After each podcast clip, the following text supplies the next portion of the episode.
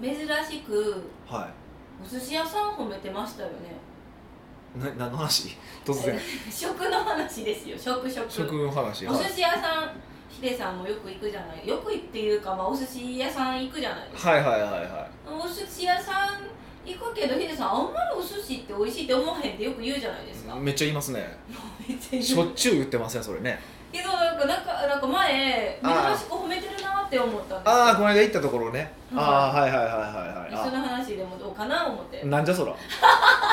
あそあそれねそれあと3回目に行ったところかな今なん何か回も行ってるんですか1個だけ、はいえっとほぼ毎月毎月か、まあ、2ヶ月に1回は最低行ってるお寿司屋さんがあるんですよでそこは、まあ、むちゃくちゃ好きですしみんななんかまあ予約なかなか取れないんですけどあの会員制で取れないんですけど一応まあそうやって定期的に取らせていただいててあのねなんかこう断るごとにみんなを連れていくんですけど今のところむっちゃ美味しかったとか寿司の概念が変わったとかっていうふうに言ってもらうことが多くてうんうんうんでまあそうなんですけどでも正直な話をすると僕あれあんま寿司と思ってないっていうのがあってどういうことですかあれお寿司じゃなかったらなんやねんねあそうか美香さんも一回行きましたよそうねそうそう感動的ないやあおの寿司ですよ皆さんいやおいやちゃんいや酢飯の上に魚が乗ってたら酢飯の上に魚が乗ってたら、まあ、お寿司と定義するならばあれはお寿司なんですけど僕はあれはもうあそこのお店のお店の名前あえて言わないですけどあのその店の名前をっていう料理にしたいんですよどういうことですか店の名前だっだてかいうらだから店の名前が北岡だとするじゃないですかはいとすると北岡っていう名前の料理にしたいんで寿司じゃないんですよ僕からするとあれってえもうそれってえもう超越してるってことですか、うーんなんていうんですか例えば、まあ、どんなものが出てくるのかちょっとななかなか難しい例えば、えっと、のどぐろが出てくるんですけどのどぐろも、えっと、のどぐろの、えー、昆布締めの、えー、なんていうかな一夜干しの焼いたやつとかが具なな具なわけですようんはいとか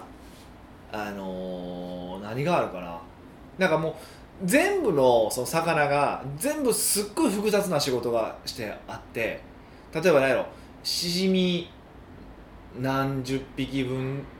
何百あエビかエビかなんかの頭を何百匹分と、えっと、何かのだしをお何十倍に凝縮してそれを使って炊いたなんとかの寿司ですとかなんですよ。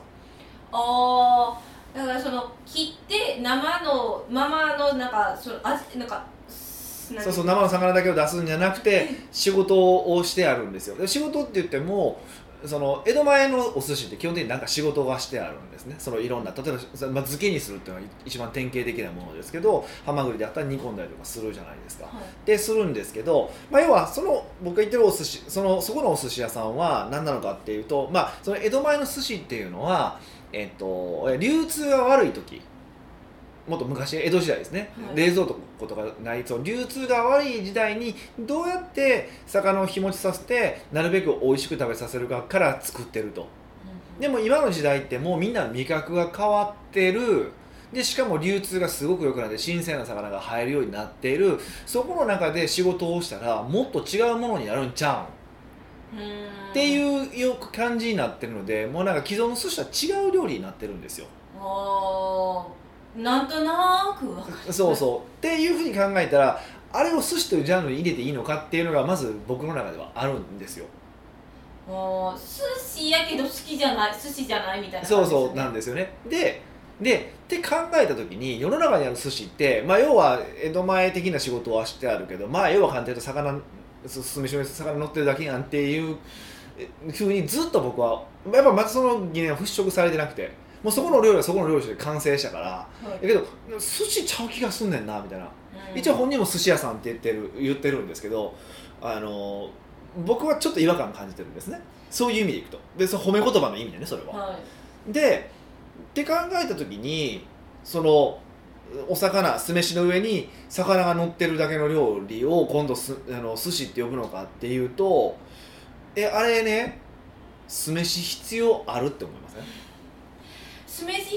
要あるっていうか量少なめにしてご飯の量とは思いますけどってなるじゃないですか、はいってことはいやってことはですこの話って、まあ、よく漫画とかに載ってますけどシャリとあのネタのバランスの話がよく出てくるじゃないですかお寿司ってねそうそうはそいうって話が出てくるじゃないですかもう酢飯小さくして OK って言ってるんやったらもうバランスもクソもないじゃないですかその時点でおーえそでもその例えば酢飯の量をを少なくするからネタの量も調整するっていうのはあるんだよネタの大きさを調整するっていうところがちゃんとした寿司屋ではあるんですよ確かにああるんですあだからだからあの、まあ、あるところのお寿司屋さんとかだネタすあのそのシャリ少なめでっていう、まあ、ご飯少なめでって言ったらあのけどもネタ切ってたらすいませんそのネタ切って切っては無理とネタ切る前に言ってくれたら大丈夫みたいなお店は確かにあるんですよ、えーでもそそううないんですうお店にも出会ったことはあるんですよでも出会ったことがあるし食べるんですけどうーん変わんのかなっていうのが正直なところなんですよ僕がじゃあヒデさんの中であの生もの生のお魚と寿司のハーモニーが合ってないってことを言いたいんですか、まあ、要はそのご飯とそのお刺身というか魚を一緒に食べるっていう理由は単に腹腹膨らますためにっていうふうにしかあんま感じてなかったんですよ正直。なんですけどあの、まあ、あるお寿司屋さんに行った時にこの間いか行った、まあ、実は3回目なんですけど、まあ、前その1回見行った時から思ってたんですけどあのそこはすごくて、えっと、ネタによってシャリのまず温度が違うんですよ。うん温度が違うそうそんなことはあります違うんですよ一度単位で温度が違うんですよえ米の音温度米がの温度が違うんですよもうなかなかこだわってそまうすでねプラス、まあ、よく漫画とかでよく読んでたけどそのネタとシャリを噛んだ時に一緒になくなるってよく一緒になくなるのがいい寿司だって言うじゃないですか、知らないですけど言うんですねよく漫画とかで書いてるんですよ、はいでもそれに出会ったことがなかったんですよ正直な話いやもう出会うことなんてないって思ってますけどそんでなんありますでで出会ったんですよ出会っったてかいう意味でもそうそうででその酢飯があるからこの魚も美味しく感じるしこの魚があるからこの酢飯も美味しく感じるしって初めて寿司である必然性を感じたんですよえー、すごい、そうそのす店ごいその店がうでやっぱりそれ以外の店であそ,、まあ、そこ行くじゃないですかん、行って他の、まあ、お寿司屋さんも何回か行かせてもらってるんですけど寿司である必然性を感じないんですよ結局だかから例えば大間のマグロです「どうぞ」みたいななんか「なんとかのウニですどうぞ」みたいな感じなだけでいやそれはネタが新鮮なだけやんとかさネタがめっちゃうまいだけやんとかって話になってきててえシャリ関係あるって話なんですよねらあそれだったら刺身でよくないってことですかそうそうそうそうそうそうでちょっとお腹膨れさせたかったら最後になんか丼にしてくれてええやんとかお茶漬けでええやんとかラーメンでええやんって思っちゃうんですようんなかなか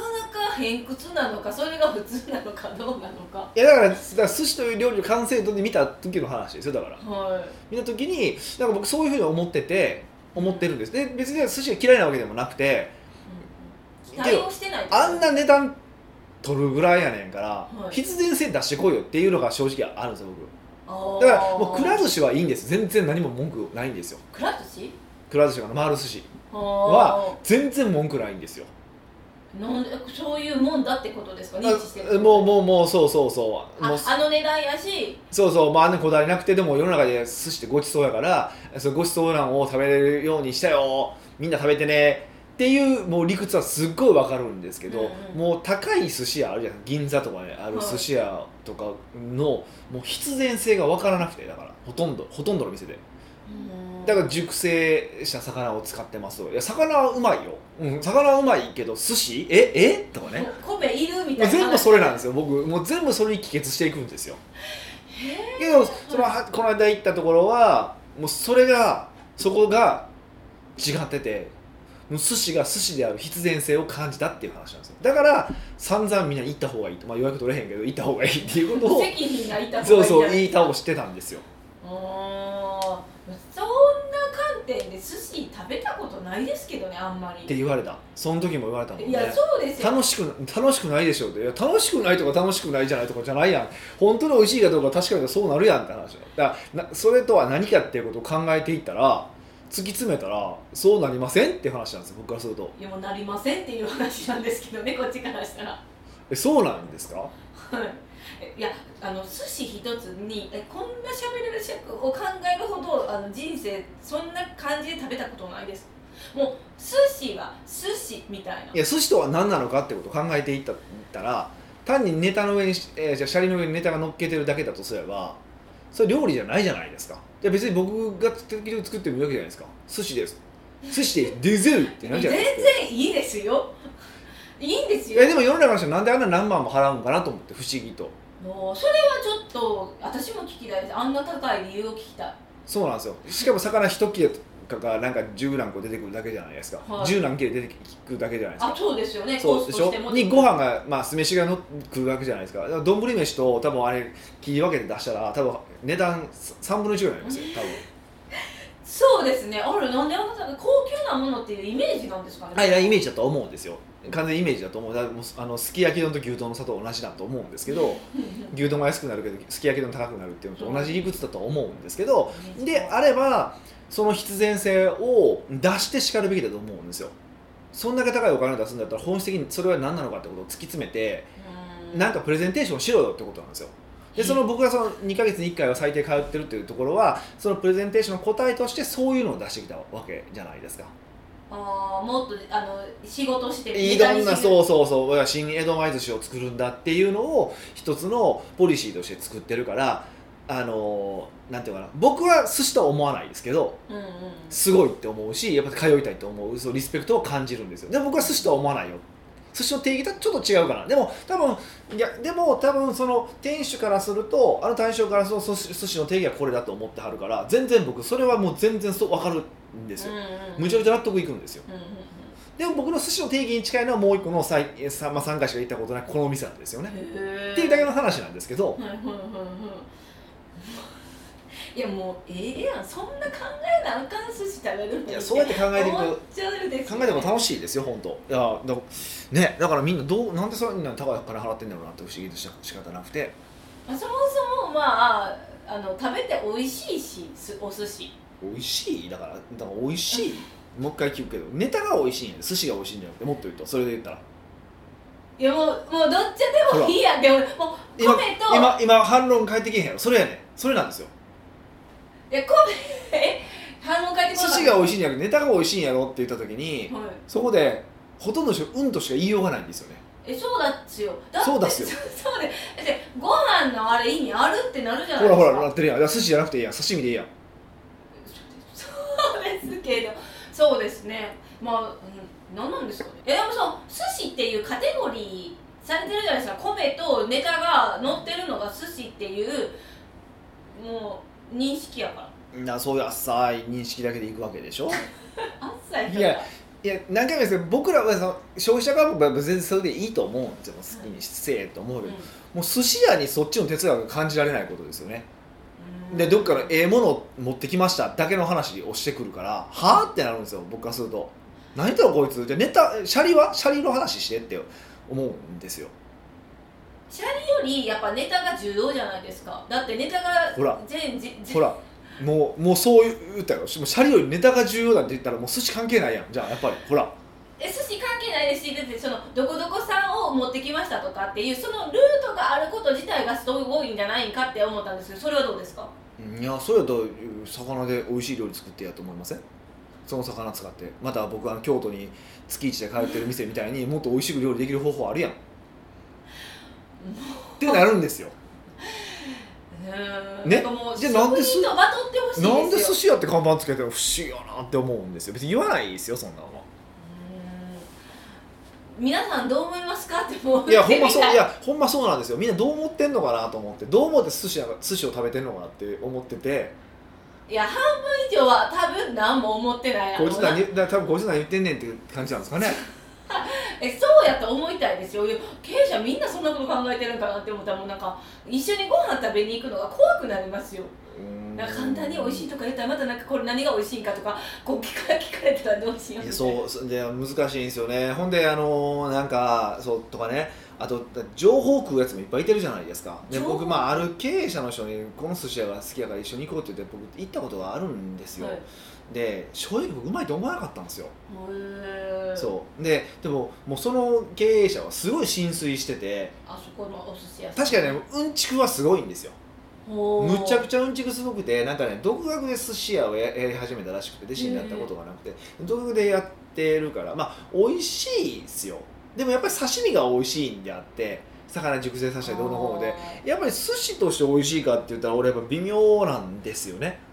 ででもすごい浸水してて「北さん美味しいでしょ美味しいでしょ」ってそれ多分そのこのおっさんが喋ってる情報を食ってるだけやんって思ってるんですけどーまあさすがにそこまで言わなかったですけどおおよかったですね半分ぐらい言いましたけど言ってるじゃないですか「えでもなんとかってところが美味しいと思いません?」って僕が言ったんですけど最低 やんどういうことそうそうそうってのはあったんですけどそうそううまあ、ちょっとねなんか不思議やなっていうのがありましたっていう話なのでまあでもああるけど、あはいそのあのお寿司がお寿司である意義っていうのを感じ取れたお店があったっていうせいえーそうそうから、まあ、僕の中で寿司の定義ができたのでこれでよりこう他の寿司屋で寿司をディスれるようになったなっていう話 なんですよね嫌ない最後のオチが嫌ないです北岡秀樹の奥越えポッドキャスト奥越えポッドキャストは仕事だけじゃない人生を味わい尽くしたい社長を応援します改めまして北岡ですミカですはい今回のご質問は今回は、うんあの質問を初めて送ってくださった方のお方ですお嬉しいニックネームドムドムバーガーさんです懐かしいなめっちゃ懐かし懐くないかしいなドムドムバーガえーこれ関西人しか知らんのそんなことはないんかえドムドムバーガーって関西だけなんですかまあ大英系やからなどうなんですかねまあまあまあぜうん全然ですよすごいはめっちゃ懐かしいなと思いつついはいこんにちはいつも楽しく拝聴しておりあまりす、がとうございます北岡さんはいつもビジネスで付き合う人を厳選すると言っておりうん私もそう心がけておりますおいいですねしかし、うん1対1であればその人を付き合っていきたくないと判断できますうが、ん複数の中の1人や親しいビジネスパートナーの知り合いなどの場合その人だけを切るという形にはいかなかったりしますなるほかといって親しい人に「なんであんな人と付き合っているんですか?」とか「あの人と付き合うのは嫌だ」というのも大人げないと思いますどしなるほど北岡さんはご自身の判断基準でノーな人がビジネスなどのグループにいた場合はどうしますかなるほどねこれめっちゃタイムリーな話まあえわタイムリーなんです我々にとってはタイムリーな話はいもうもうな気がするんですけどもあそうですかえ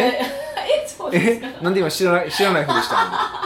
さあやりましょうえっ、ー、とそうですねはいかなりタイムリーな話でまあ要は何何がタイムリーなのかっていうと実はあのちょうどえっ、とあるまあ結構メインの人間と仕事をするのをやめようってことになってめっちゃ赤裸々に赤裸々に話しますね別になってことじゃないでしょえですだかって別に名前伏せてるやん名前言ういや言わないですよ言わないですけうどんえ結構赤裸々に言いはったな思ってああそうそうでがいてって仕事すまあ別にしあの仕事するのやめよう別に円満にやから別にしかもいいじゃないですか別にあたまあまあまあお互い合わへんからやめましょうねって話で円満に一応終わることになったんですけど、はいでその時にまああのその彼に紐づいてる人がいたんですようんうんうんうんでいたからその人をどうするって話になりまなったんですよねはいうん、でなってで僕は何をしたのかっていうと、えっと、その彼女,、まあ、彼女女の子だったんでその彼女のとこに、えー電話をかけて、えっとまあ、えー来月ぐらいから彼と仕事をしないっていうことになりましたと。で、えっとまあ、うちとお仕事してもらうのも自由だし、えっと、二股かけて向こうそのも向こうの方と二股かけてもらって仕事をしてもらうのも結構いいですし、えっと、いやもううちはうちとは仕事しないっていうふうに選んでもらっても構わないし選んでくれと。うんうんでとりあえず1週間時間あげるので考えていただければいいですよっていうふうに率直に普通に言いましたよ、うんうんうんはうんはいい、以上ですえどういうことああこの質問ですねもう今ちょっと忘れちゃってまえすへ質問のあれをええそれが答えだったってことですよね自身ビジネスのノーな人がいた場合そうそうダメだなと思ったとかノーだなと思う人がいた場合は当然それは僕は付き合うべきじゃないと思ってるんでうんうんうんうんでもその今はヒデさんが選択肢を向こうにあげたじゃないですかはいはいはでもそのこのドムドムバーガーさんはいはいはい、こう1対1の時はそれ決めれるとうんでも複数の場合自分としかしビジネスパートナーの知り合いが自分とは合わへんとかの時はそういうなんか選択肢与えれなくないですかえ与えれますねいやちょっと僕はあの人と合わないんでこちょっと仕事できないのでえっとまあ私選びますか、ええーあの人を選びますかもしくはもうぶぶその仕事するけどもお互いこ彼彼とは合わない形で仕事をしたいと思ってるんですけどそれはできますかとかなんか選択肢はいろいろあるじゃないですかオプションがありますいやそれはやっぱ親しい人親しい人がその関係者に言うってことですか僕は率直に言いますねそれはほうでもそのなんだそれね率直に言うのがそれはなんで率直に言うんですかえそうしたら解決策はないからじゃないえその率直に言うのは確かに言いたいんですけどやっぱりそのあの自分とそのビジネスパートナーの関係性もあるじゃないですか例えばそのビジネスパートナーの知り合いが自分嫌やったとしても、うんそのビジネスパートナーその人がいいと思ってから付き合ってるわけじゃないですか、んなのに自分はその人嫌いですとかってなんか失礼じゃないですかいや別に嫌いって言わいや嫌いって言うからあかんねんそう好き嫌いでやけどいやそう嫌いじゃなくて仕事で合わないからっていう話だから嫌いじゃないじゃないですかあー仕事であくまで仕事で合うか合わないかってそいうそううそうそう線引きそうそうそうそうだからいいってことかそうそうそうですねでその人の人格攻撃をしてるわけではなくて仕事一緒に仕事するにしてはちょっと、えっと、我々とは合わへんよねって話なんでおー例えばそれはうーんあのそのじ人の人格もえこの人なんでって思ってるとするじゃないですかほうほうほう自分が私がねじゃあ、うんうんうんじゃあその仲いいビジネスパートナーに、はい本当は人間的にこいつどうなんて思ってるけどうんあのそれじゃなくて仕事する上では合わんと思ってるけどっていう感じで言ったらいいってことですかそこは好きに言ってもいいと思いますで僕多分それだったら僕あのだから現象面ちゃんと具体例を話して言いますねこうこうこういうことがありましたとこうこうこういうこともありましたなので私は一緒に仕事できないと思ってるので仕事をしたくないって言い方をします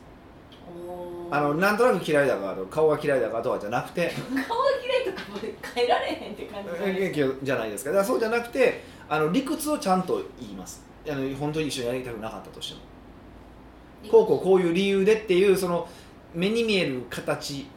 ですよね、うんでうんちゃんと説明はしますでこれが、えっと、我々のポリシーとは合ってないのでお仕事はしたくないしたくないですとうんだから選びますか我々と向こうとどっち選びますかなのかちょっとまあ我々が一緒に仕事しない形でお付き合いしていただけませんかとかうんそういう感じで言うってだけなので、まあ、別に、まあ、ビジネスの世界なの契約の世界なのでそういうふうにすればいいんちゃうかなと思うんですけどね、ううんんだから今回だってそういうやり方だったじゃないですか結局は、はいうんうんうんうんこんなことがみんなに起こるかわからないんですけどあのヒデさんはそういうなんかこういうことがありましたこうありませんとかっていうのをあのすぐに出せるじゃないですかうんはあはでも私とかは結構感覚派の人やかあはらあ、うん事象があってもその例えばとかっていうのが出てこないんですよほそういう場合だからフィーリングとかなんとなく直感では穴がないと思ってるでもその人を納得させるまでに自分にはなんかこうこうけあのこう事実がない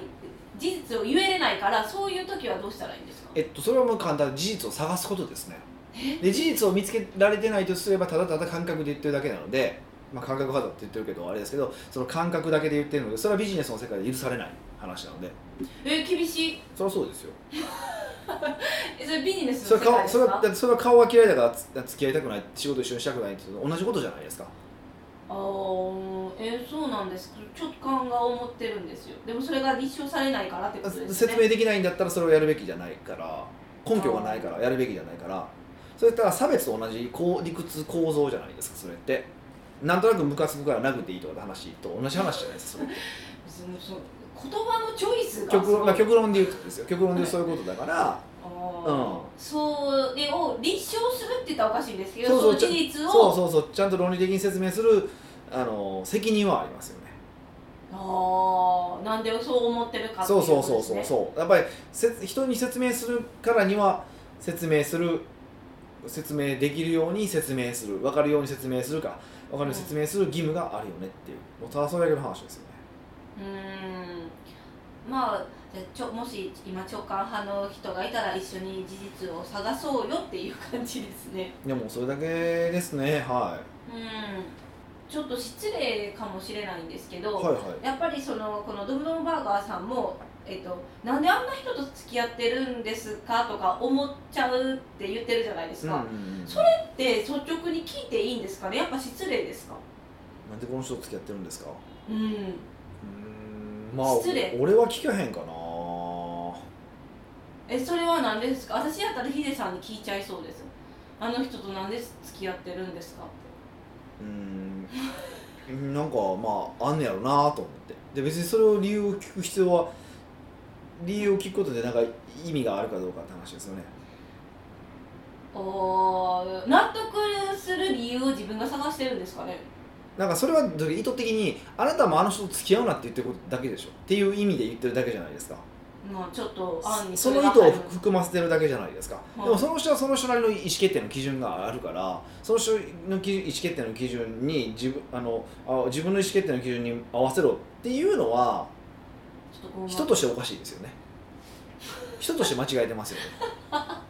2回言われたしだからそれは私ヒデさんやったら聞いちゃうとか言ったったじゃないいやそれだかからあれでしょだからあの親が子供と付き合ってる人のあいつは反対だダメだっていうのと同じことじゃないですかそれはあって話じゃないですか子供からしたら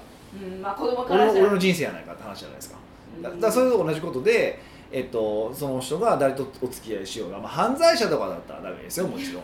それはこっちの迷惑かかる話やからダメですけどそうじゃなければ別にどっちでもよくないって話やしあそれはその人とその人の話で自分は関係ないから別にいいやんみたいなそうそうだからこっちには持ち込むなよっていうのは前提条件ですあの俺は嫌やからはいやめてくれとうんいうふうにもあそこはちゃんと線さえ引けばいいんちゃうかなと思いますけどねうんうんうんうんだからビジネスで付き合う人と厳選するっていうポリシーを貫いてるじゃないですかあ僕がですか、はいはいはいはいやし、まあ、ドムドムバーガーさんも貫いてると思うんですけど、はいだからその1対1のあのグループとかあ1対1でするんやったらいいんですけど複数人のプロジェクトってありえるじゃないですか例えばけ5人ぐらい重役がいてからみたいなうんまあ、い重ない要です重か要な役割ね重要重重役って重要な役割がいてうんうんうんうんこのプロジェクト進めるかどうかっていう時の中にその5人の中に多分例えば自分が合わへんなって思ってる人がいるとするじゃないですうか。んうんうんうんそういう場合ってビジネスで付き合う人を厳選するっていうポリシーを貫くんやったらあの自分はここに参加しないっていうのがポリシー貫いてるんですかどっちでもいいんじゃないですかへえどういう接し方によるかによるかもしれないじゃないですかどういう接し方に例えばその5人の中でよく絡む人とよく絡まない人はもちろんプロジェクトだと存在するわけでしょそうですね普通数人でだったりとかするしであんまりにもこうあ、ね、会わない人と頻繁に連絡せなあかんねやったらそれはやめた方がいいかもしれないし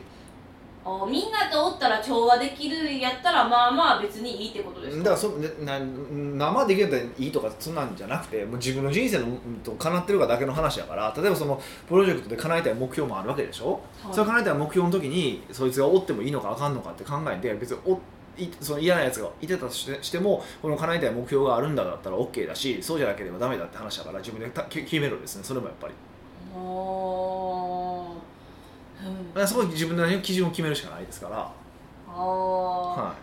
なんか今の私やったらそれを OK にしちゃったらあ今まで自分がビジネスで付き合う人を厳選しているポリシーがあの自分で守れなかったっていうふうに負の決断って思っちゃったんですよい、あ僕だったら人の方を選びますよ